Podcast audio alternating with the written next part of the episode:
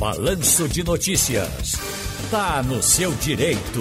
Já estamos na linha com o doutor João Bosco de Albuquerque. Ele é advogado do direito de famílias. Doutor João Bosco, boa tarde para o senhor, tudo bem? Boa tarde, Ciro. Tudo bem, tudo direitinho. Boa tarde, ouvintes da Rádio Jornal. A importância de organizar a herança previamente para evitar mais dores de cabeça na pandemia. Tem até uma brincadeira com o nosso operador Henrique Dias. Eu ouvi muito essa brincadeira também, que a professora disse, Juquinha, o que é herança? Disse, é aquilo que o morto deixa para o vivo brigar. É assim, para se matar. É assim, doutor João Bosco? Às vezes sim, Ciro. Às vezes isso acontece com algumas famílias, o lit a litigiosidade.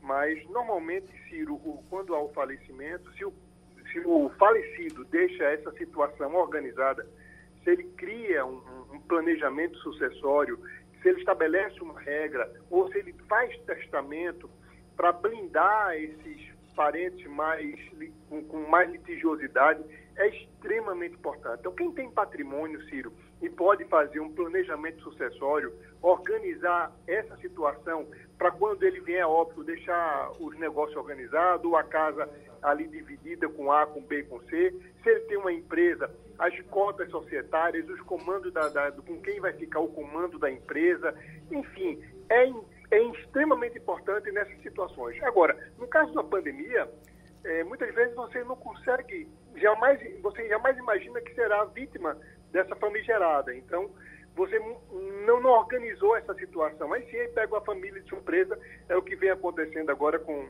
milhares de casos no Brasil como um todo, é, de, de, dezenas de mortes de pessoas novas, jovens, jovens senhores, enfim. E isso deixa um problema grande para a família. Doutor João Bosco, existe quase uma, uma mítica né, em torno do assunto, principalmente quando a gente fala em herança, principalmente por causa de filmes, novelas, mas quem precisa organizar a herança? É um procedimento caro, é burocrático?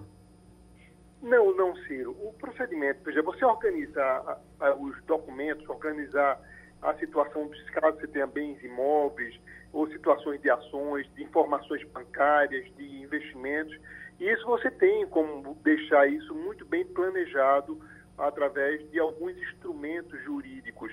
É simples esses instrumentos, é barato esses instrumentos.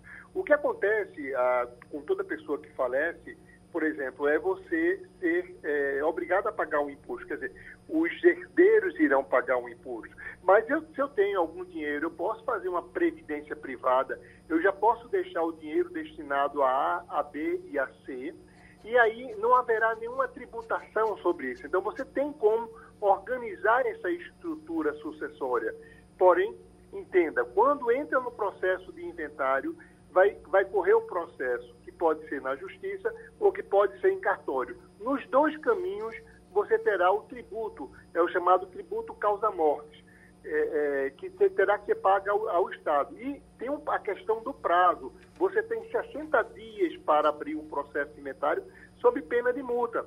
Então é importante que os herdeiros se organizem e ingressem com o inventário. Se tem viúva, ela será a herdeira ou será a inventariante. Se a viúva é casada com regime parcial de bens, ela poderá também ser herdeira e semeeira. Aí vem toda uma situação que a lei vai colocando cada um no seu lugar. Agora, doutor João, vamos a um exemplo. Gente, estamos aqui no nosso quadro Está no Seu Direito, hoje ouvindo o doutor João Bosco de Albuquerque, ele é advogado de Direito de Famílias. Doutor João, vamos a um exemplo aqui, tá? Um exemplo prático, uma coisa perto aqui da gente. Uma dona de casa morreu inesperadamente, eh, vamos lá, de Covid-19. Por onde os herdeiros devem começar a agir? Qual é o procedimento a ser seguido num caso como esse? Toda pessoa que faleça, a lei diz que é obrigada a abrir um processo de inventário. Pode ser inventário quando tem muitos bens, pode ser arrolamento e tem um arrolamento sumário. Quando o processo é simples, os herdeiros já, faz, já fazem um, um acordo e dividem entre eles. Então você pode abrir o processo de inventário e você tem que ter a certidão de óbito. É importante que na certidão de óbito conste os nomes dos filhos do falecido, se ele era casado, se ele vivia em união estável, enfim, as informações é extremamente importantes. E aí ingressa-se com um processo pedindo ao juiz que nomeie inventariante. Se tem herdeiros, todos maiores e capazes, pode também, e não tem nenhum incapaz, não tem nenhum com problema, pode sim abrir no, em um cartório. Porém, a justiça hoje, se o processo é simples, se o processo é, é, é, é em acordo, é uma partilha Semigado, ele, ele corre muito rápido na própria justiça. No cartório também corre rápido. O problema hoje está sendo a Secretaria da Fazenda para emitir a guia. Ela está muito demorada. Então, junte os documentos dos falecidos, dos herdeiros e do patrimônio que você abre o processo inventário. Doutor João, veja que coisa que chegou aqui para a gente agora. Veja que negócio aqui. Vamos desenrolar esse caso aqui. Não disse o nome, mas vamos lá. Ciro é o seguinte: meu pai, minha mãe, meu pai morreu. Mamãe vendeu um bem que, nós, que papai tinha, um carro, um veículo, caminhão, e comprou uma casa. Tá? A gente não tinha casa própria. Mamãe comprou uma casa. Somos é, mamãe, eu e mais dois irmãos, no caso, quatro filhos.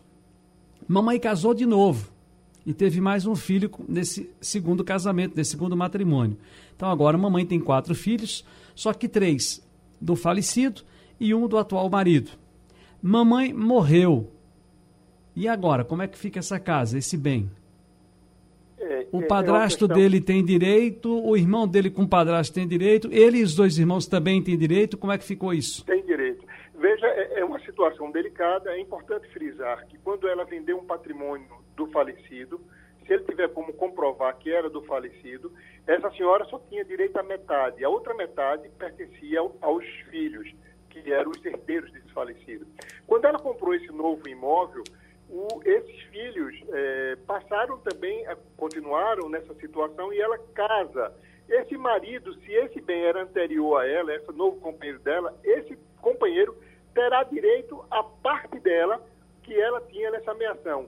E esse filho que ela tem teria direito à parte também dessa senhora como meeira. Então, dos 100% da casa, 50%, se ela deixou isso bem organizadozinho, 50% pertence ao primeiro casamento, aos filhos, herdeiros, que ela ah, deixou, e os outros 50% será dividido entre os, os três filhos ou os quatro filhos, mais o companheiro mais o companheiro. Então, se o companheiro entender, ou o marido, não sei como é essa situação, entender que ele ajudou, ele botou dinheiro, ele também comprou, ele vai dizer que foi um bem adquirido na constância do casamento. Aí surge no direito sucessório, Ciro, essas brigas.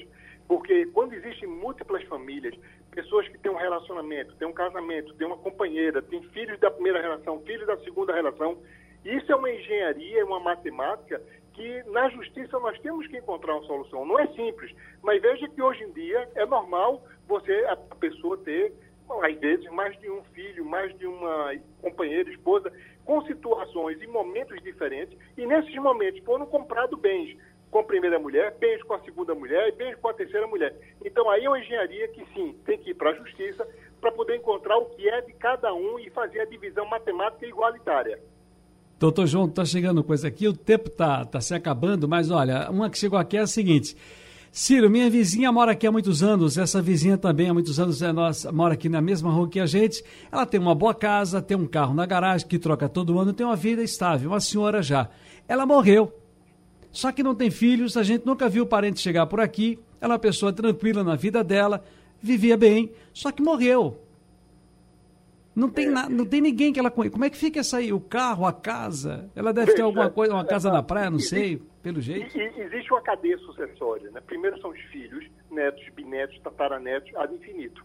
Se não tem descendente, vai a cadeira sucessória para os ascendentes, pais, avós, bisavós. Se ela não tinha nem descendente, nem ascendente, vai para o companheiro, não tem.